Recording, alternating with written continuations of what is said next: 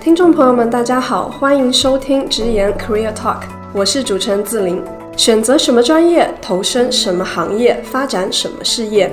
无论走到哪里，似乎都逃不开这些问题。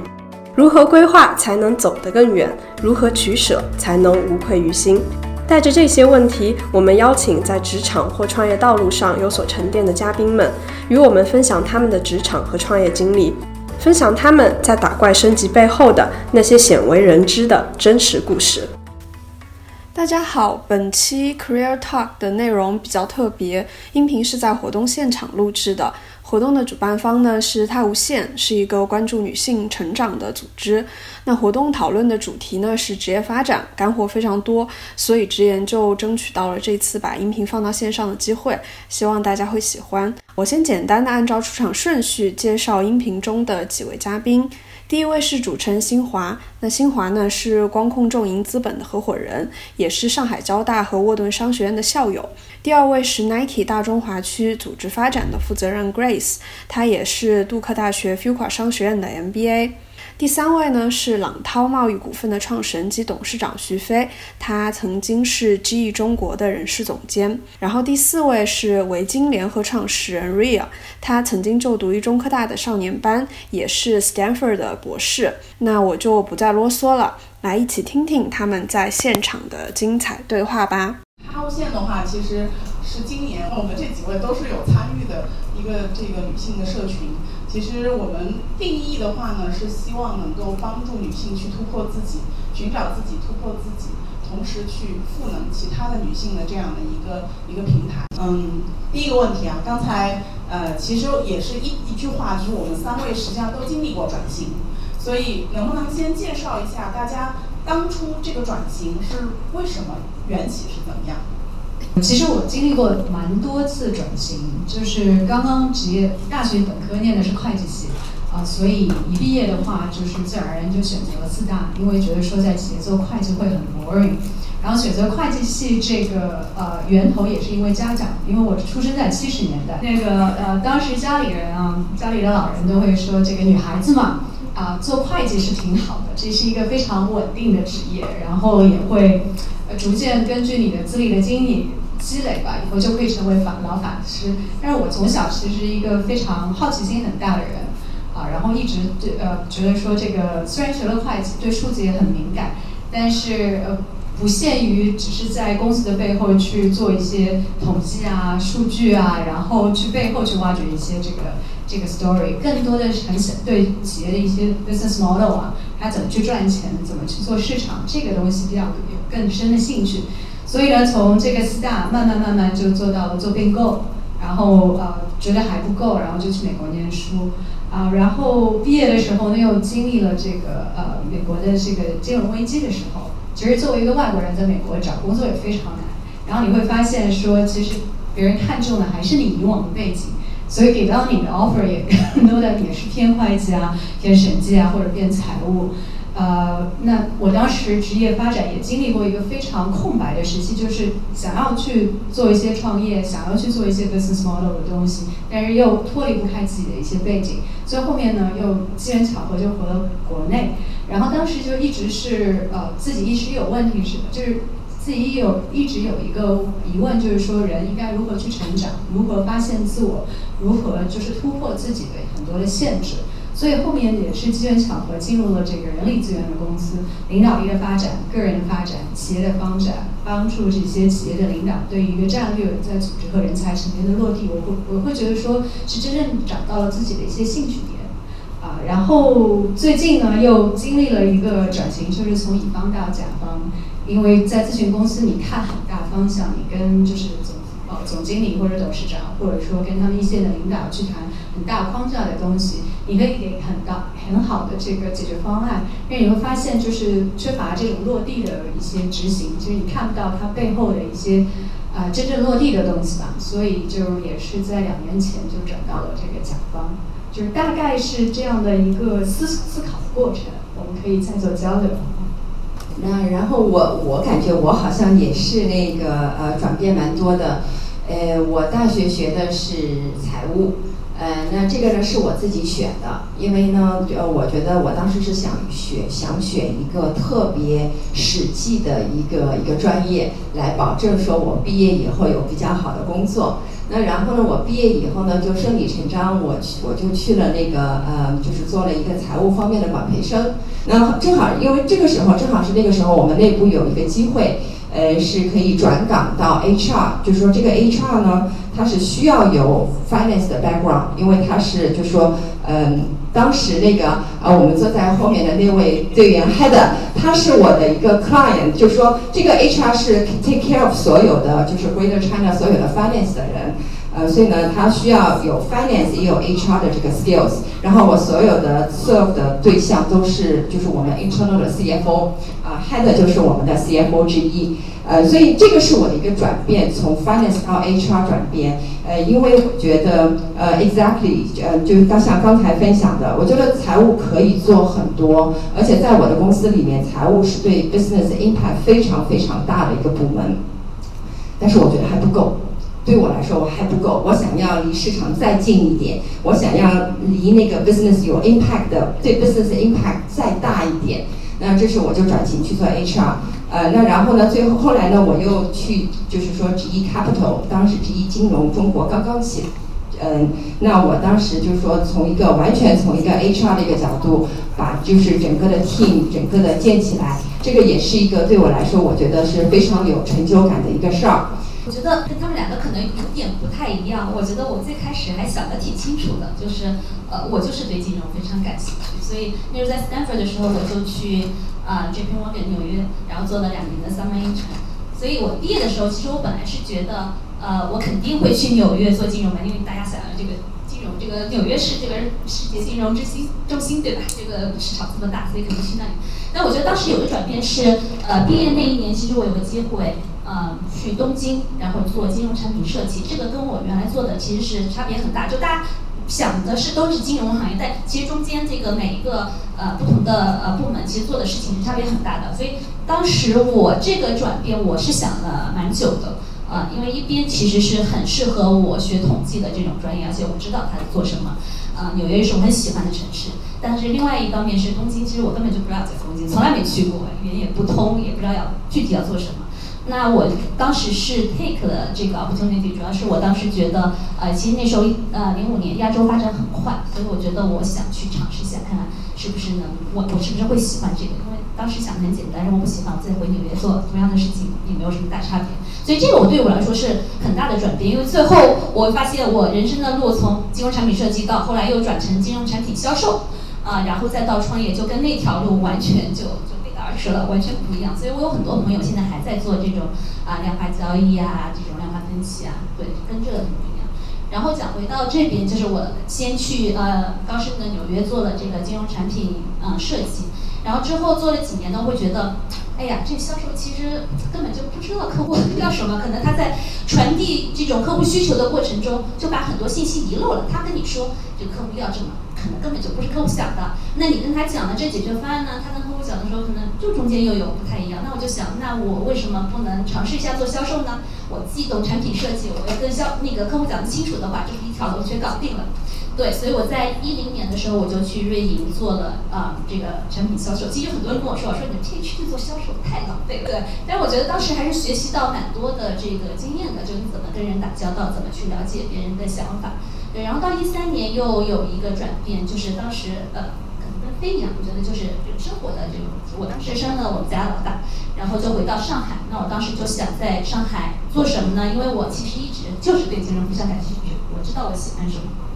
所以当时分析一下，外资银行在中国肯定没有前途，对吧？各种金融这种东西，各种限制，所以是做没有什么可做的。中资就想想自己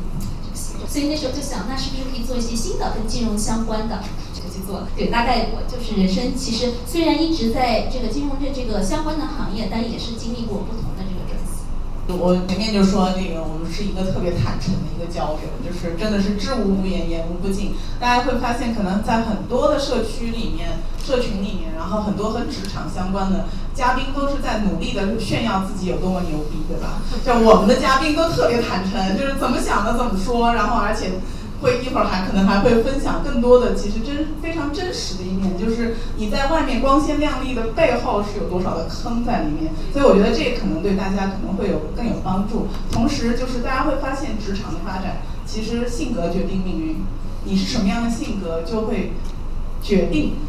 你的职场的这条路会怎样。不管是平坦还是非常崎岖的话。某种程度是你的性格决定的，这个就是一会儿可能我会，我觉得大家会讲更多。好，那嗯，下面的一个问题的话是问 Ria 和 Fay 的，你们两位呢从非常成熟的大型的跨国企业开始转型，从零开始创业，而且不是说好像加入一个创业公司，而是自己从零开始，就是这个转折的过程之中，你们就是刚刚那坑的问题嘛，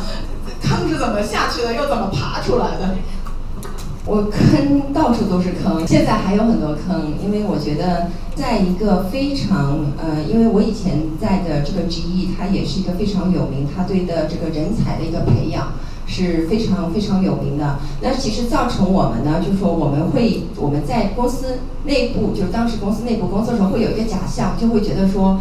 就觉得说，哎呀，我就是因为我们会觉得我们特别有光环。就觉得说，哎，我特别厉害，能做成那么那么那么厉害的事儿，对吗？那然后呢，好像我跟团队的这个沟通，也就是说完全没有问题，因为说到底都是一样被洗脑出来的，都是都是同样的一个思考的一个逻辑，就会觉得说特别特别的顺，然后效率非常的高。那后来发现自己创业以后呢，会发现说，我感觉好像就是突然从象牙塔跌到人间的那个感觉。嗯，就是第一嘛，这个这个身上的光环嘛，也也别说了，就完全是没有了。就发现说，这个真的是那光环原来是平台给我的，不是我自己的，对吧？就是原来在大公司的时候，那然后呢，会发现说。呃，就是自己创业以后会发现说，其实这个社会它的一个真实的一个一个样子，就是或者是我我们就会看到说，有非常就是说人是会有各种各样不同的 background，不是像我以前假设的那样，就是说每一个人都是一个嗯同样的一个逻辑，然后是一个讲同样的一个一个术语，同样的一个 language，对吧？然后呢，就是说，呃，不是这样的，人是各各种各样都有不一样，无论是教育背景，还是他的一个性格，他的一个沟通的一个背景，他的一个他有没有受过很呃就是培训。事实上，大部分人，大部分公司都不会提供像以前之一提供的那么好的培训。那么对我来说，我觉得这个就是一个一个一个真这个现实，这反倒是这个其实是社会的一个真相。我觉得以前比起来说，以前只是就是真的是在一个象牙塔里面，所以对我来说，我觉得这个创业这个事儿是帮助我看到这个不能说这个社会，就是说我们整个所有的人本身是怎么样的，看到有更多的多样性，也会有更大的一个容忍度。像以前在做外企的话，对于只会接受一个非常窄的一个一个模子里面刻出来的同事，一个非常窄的模子里面刻出来的一个沟通方式。但是我们在在在创业时就会发现说，哦，原来各种各样的人会有各种各样的一个情况，各种各样的一个家庭。那对我们来说，我们就是一个是容忍度，还是说我们是就是帮助我真正的看到所有的。所有的人不同的面，这个我觉得对我来说是一个非常非常大的一个帮助。那然后呢，在我能看到所有的人真实的一个出发点、真实的面以后，我才有可能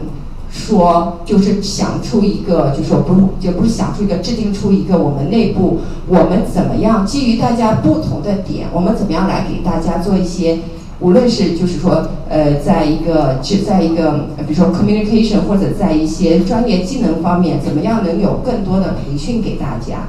或还有是我们怎么样来更好的 engage 大家？对，我还蛮同意那个徐飞说的这个这一点，确实是，呃，我我自己以前也是在啊搞生意，基本上都是这种啊。外国的这种大平台，所以其实架子都搭得很好，然后其实它文化也很成熟，就是这样子。那进去的人，你想，本来有着这么光环的这个公司，对吧？其实大家去投简历的时候，他筛出来的其实最最后，其实大家都长得差不多。我觉得就像你说的，然后他自己整个培训又很好，所以你会假设很多东西。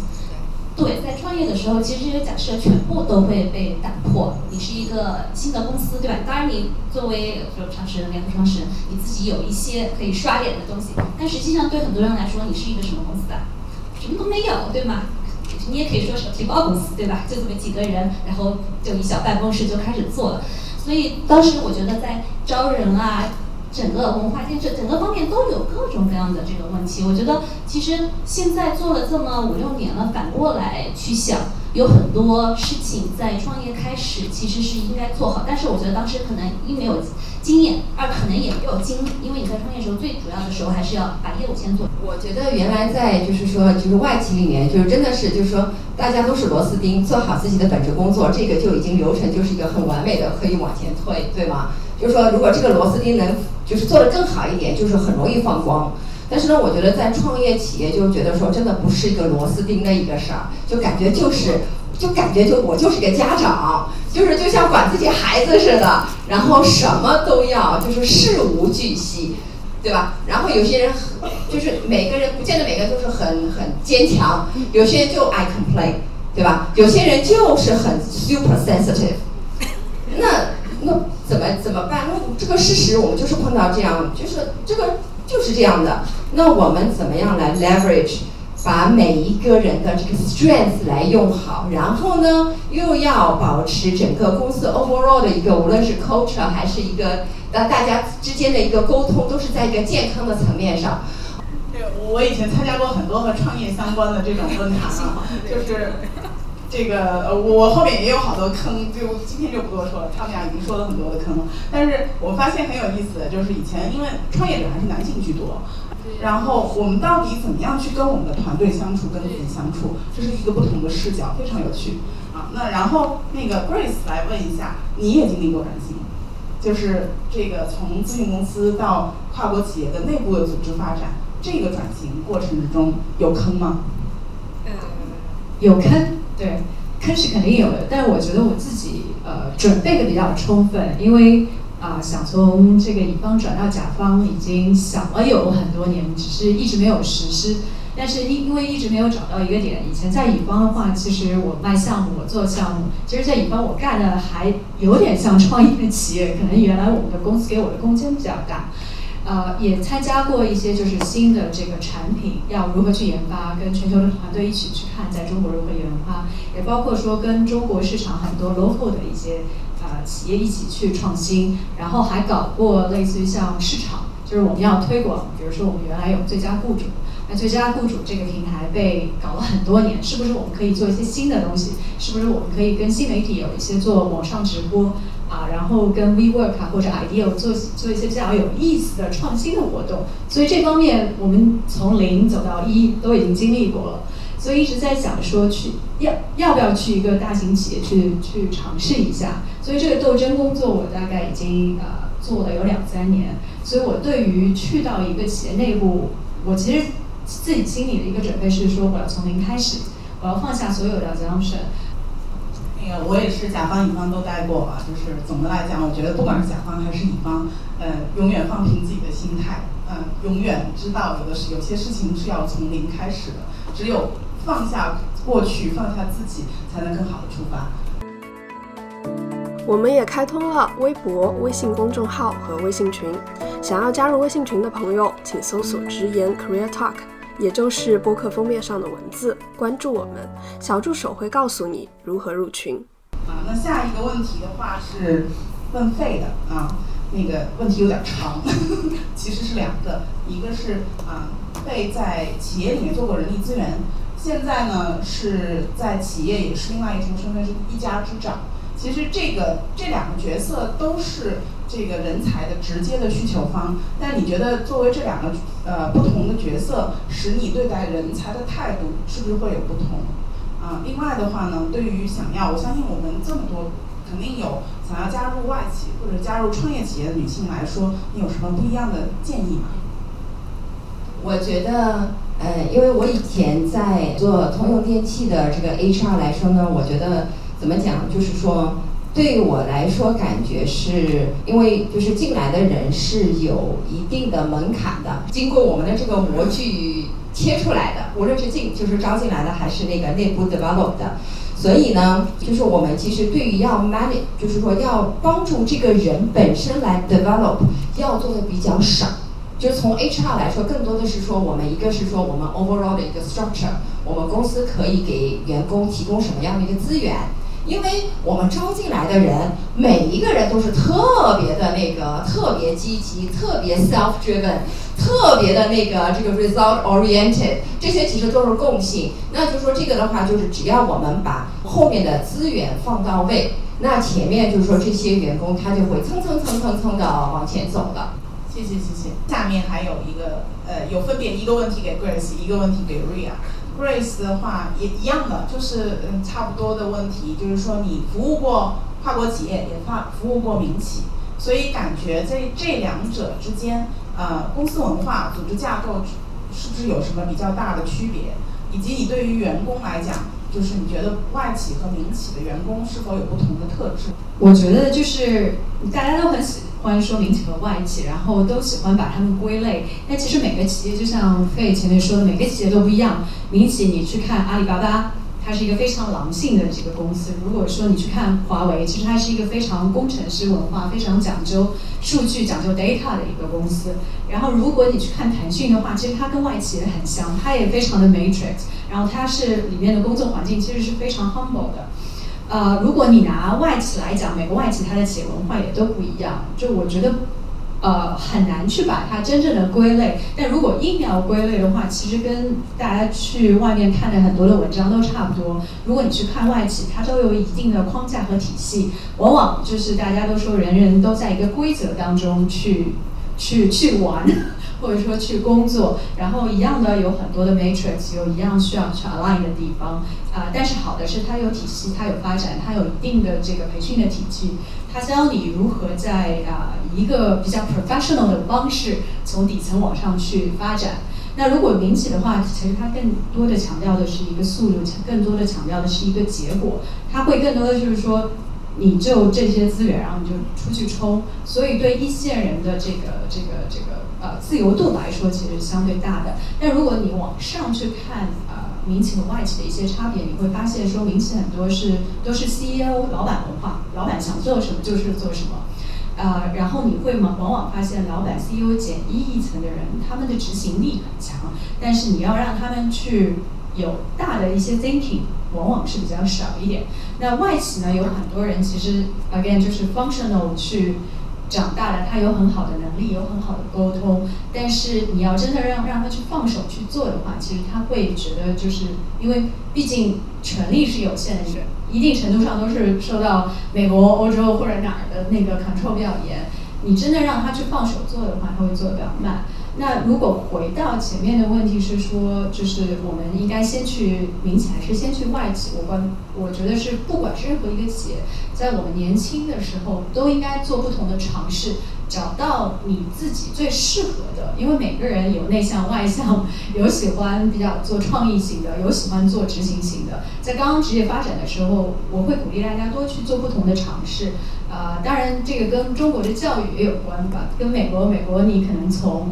高中从大学你就不断的在打工，你可以做不同的实习，你可以很快的知道说，哎，我适合哪一类工作，而且我在大学的话可以去换我的学科，那一到两年就是刚进去的一年两年都是普普科，然后你到最后再去找，就是说你要念金融还是你要念这个工程，但在中国这样的机会会比较少，所以刚刚开始职业发展的时候，我还是多做不断的尝试和那个。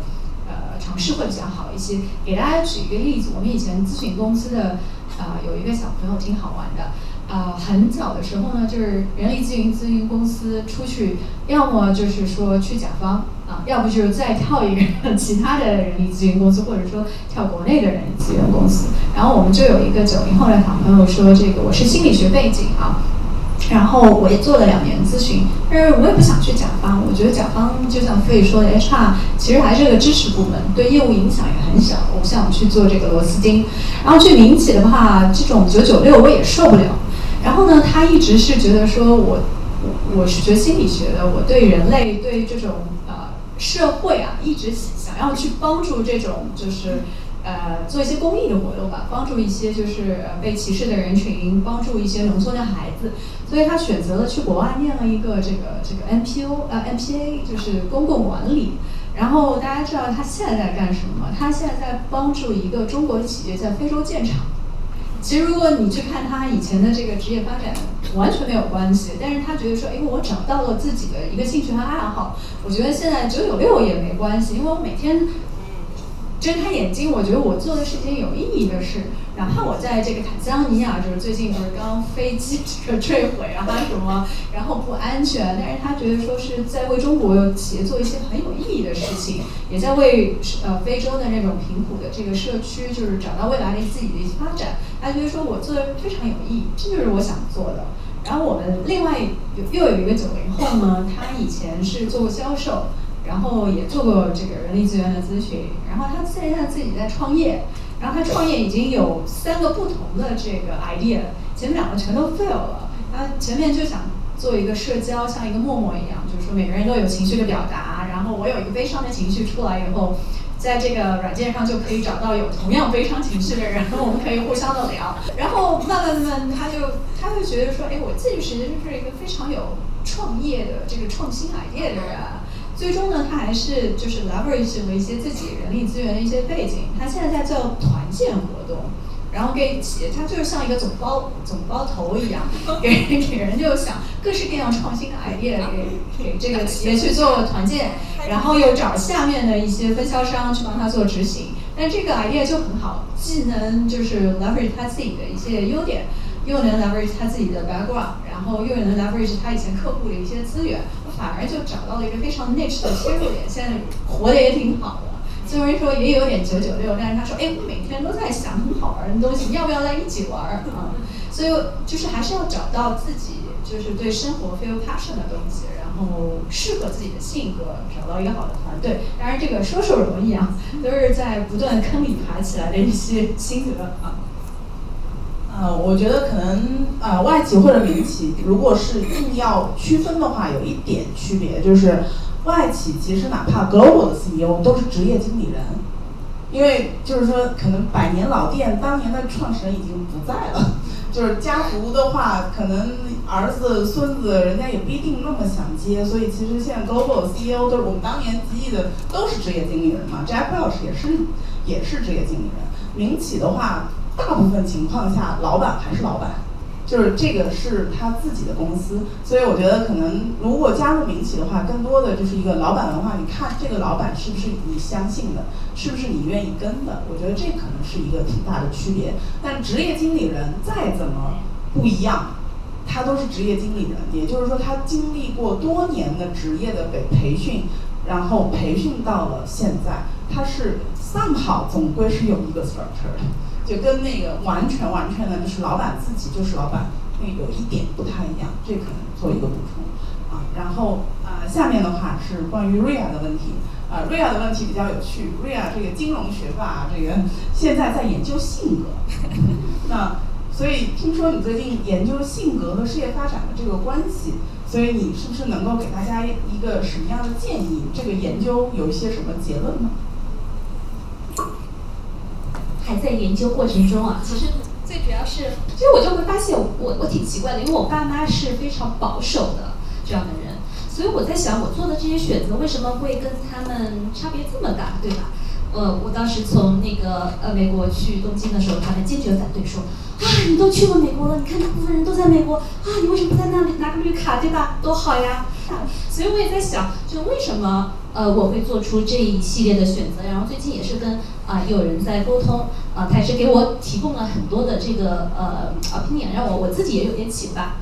关于这个就是职业选择，我在想，我是这样的情况，那就注定了我可能不太可能一件事情不停的 repeat 去做，然后把它发展壮大，可能就是创业，可能就是我 ultimate 就是要要要做这件事情的。前两天我还跟抱怨说，我有一个我自己个人有一个交易，然后我的那对手方特别的不靠谱，不靠谱到我快崩溃。他说啊，没事儿啊，你把这些所有的坑，就你你把他所有不靠谱的地方记录下来，以后你自个儿做的时候别这么不靠谱，你这么看待就好了。这个最近我刚有跟人交流，就是我不是一个相信这种命运啊，但是有时候会觉得说人生就像一个打游戏打怪，像 Mario 打怪一样，然后就会有金币跳出来，就会有恶人来吃你，然后一不小心你就掉下去了。那掉下去了怎么办呢？再复活一下，再继续往上，然后你就升级了。可能这样看会比较好一点。对，我我觉得这个上次在二零五零的时候其实讲过这个，其实那个呃 Ray Dalio 在他的那个原则上面，不知道有多少人看过，其实也讲过这个，就很多人不能接受嘛，就是为什么这件事情要发生在我身上呢？我我我没做什么坏事情，对吧？为什么要让我承受这样？其实他就觉得你你就把它像 Grace 说的，你就把它当做打游戏嘛，很多事情不是你能控制的，那你能做的事情是，就你能控制的是你怎么去处理这件事情，你处理事情的态度方式等这些都是你能控制的。那你就接受这件事情就是发生在我身上了。那接下来我不想为什么了，我只想我怎么做就好了。下面有小小的三个问题，就是其实都是和女性相关的，基本上就是说女性跟职业之间的关系。第一个问题的话是，作为女性，你觉得选择职业道路的时候，是不是会跟男性有所不同？第二个呢是作为女性是否能会更多的考虑生活和事业的平衡？第三的话是职业规划方面对女性有什么想说的？其实基本上还是作为女性在女性和职业发展这个之间是怎么样去平衡的？其实我我我特别不喜欢硬把女性单拎出来，因为我觉得都是人的发展啊，只是可能女性会比男性。更挑战的一点就是你要生孩子啊，你要考虑到家庭，在那个几年要照顾生活的当中，不同的人选择方式是不一样。我身边有很多人，就是有非常优秀的人啊，就像 Ria 一样的，也是做金融行业，是什么少年班。然后他当他有两个孩子的时候，他选择了就是做家庭主妇。然后为了教育家庭，但是等到孩子长大了以后，他又会寻求是不是自己可以做一些自己其他方面。我觉得其实是人对自己人生不同阶段的一个规划，呃，不一定是说就是一定做女强人就是好的，做家庭主妇就没有什么不好，只是就是你对于自己的人生，对于自己的成就感。啊什么对你当下是最重要的？可能有些人来说，呃，做职场的女性，然后呃比男性跑在前面，我有很好的这个职业晋升发展，这个对有一些人是很很需要的。然后老公就做 stay home dad 就有，然后有些人就是说我照顾好家庭，我给呃孩子温暖的这个教育的空间，在他小的成长的时候给他更多的关爱，这样的话他的成长会更健康，这个也是一个很大的成就感。所以我觉得就是每个人的选择不同，其实就是在你不同的阶段，什么对你是重要的，然后你做的这个选择就往下做，然后可能在其他的时候，你肯定会比，就比如说你在家里待了两年，那你肯定会比别人的职业发展稍微慢一点，但是你所获得的心得，所获得的这个体验也是别人不一样的，但是你也可以就是在自己的认为的这个圈子里活得很好，啊，我会这么来看啊。呃，我很同意。我觉得男性能做的，女性也都能做，反过来也一样。嗯嗯，那如果说呃回答这个问题，你说如果是我们目前观察到的，从一个呃就是说一个数学的一个概率上来说，我我倒反倒是我会觉得说，我观察到的是女性，无论是创业者还是呃不还是就说。不一定要创业啊，就是说，或者是在家，或者是怎么样的，呃，感觉 overall，我觉得其实是女性是非常有韧性，呃，女性就是说，其实是跟人的连接会比男性强很多。就是 overall，并不是说男性就不强，每一个个体都是不一样的，但是从一个整体的一个一个百分比来说，那而且呢，就是说，从我自己的角度，我感觉其实。嗯，我就是我，我不觉得是单是在职场，而是说 overall 在一个家庭里面，如果说家庭里面，其实女性对于家庭的重要性比男性大很多。因为为什么呢？因为一位非常有智慧的女性，不仅仅可以帮助她自己成长的非常的快，同时她会影响她的先生，真的是这样。我看到过非常多的例子，就非常有智慧的女性是可以带动她的先生成长的，因为在这个这个成熟度，在特别是就是说，或者是在在对灵性的一个一个这方面的一个理解、解读各方面，呃，女性的这个，我觉得这个这个敏感度会比男性高非常的多。那所以为什么我觉得女性就是说对家庭来说？相对来说，可能更重要呢是，它不仅仅会影响他自己，它会影响他的先生，就是有非常正面多的影响，而且更重要的是，它会影响他的孩子。可能在财力上，他们并没有像先生一样对家庭贡献那么多，但是在精神上，他是可以引领先生的，他是可以帮助先生进化，帮助孩子进化。所以我们就是说，反过来也有可能说，在工作上做得非常成功的，那他也有可能，无论是在职业上，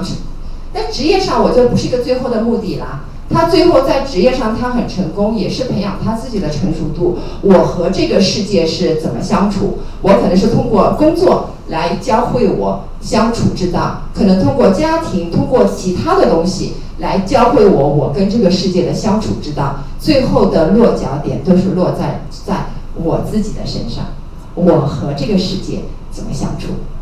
好吗？谢谢。本档播客是由宁波大学人文与传媒学院的校友及在校生联合出品的，参与本期播客筹备的工作人员有孙志超、李雨露、吴欣婷和王冰娟同学，感谢你们。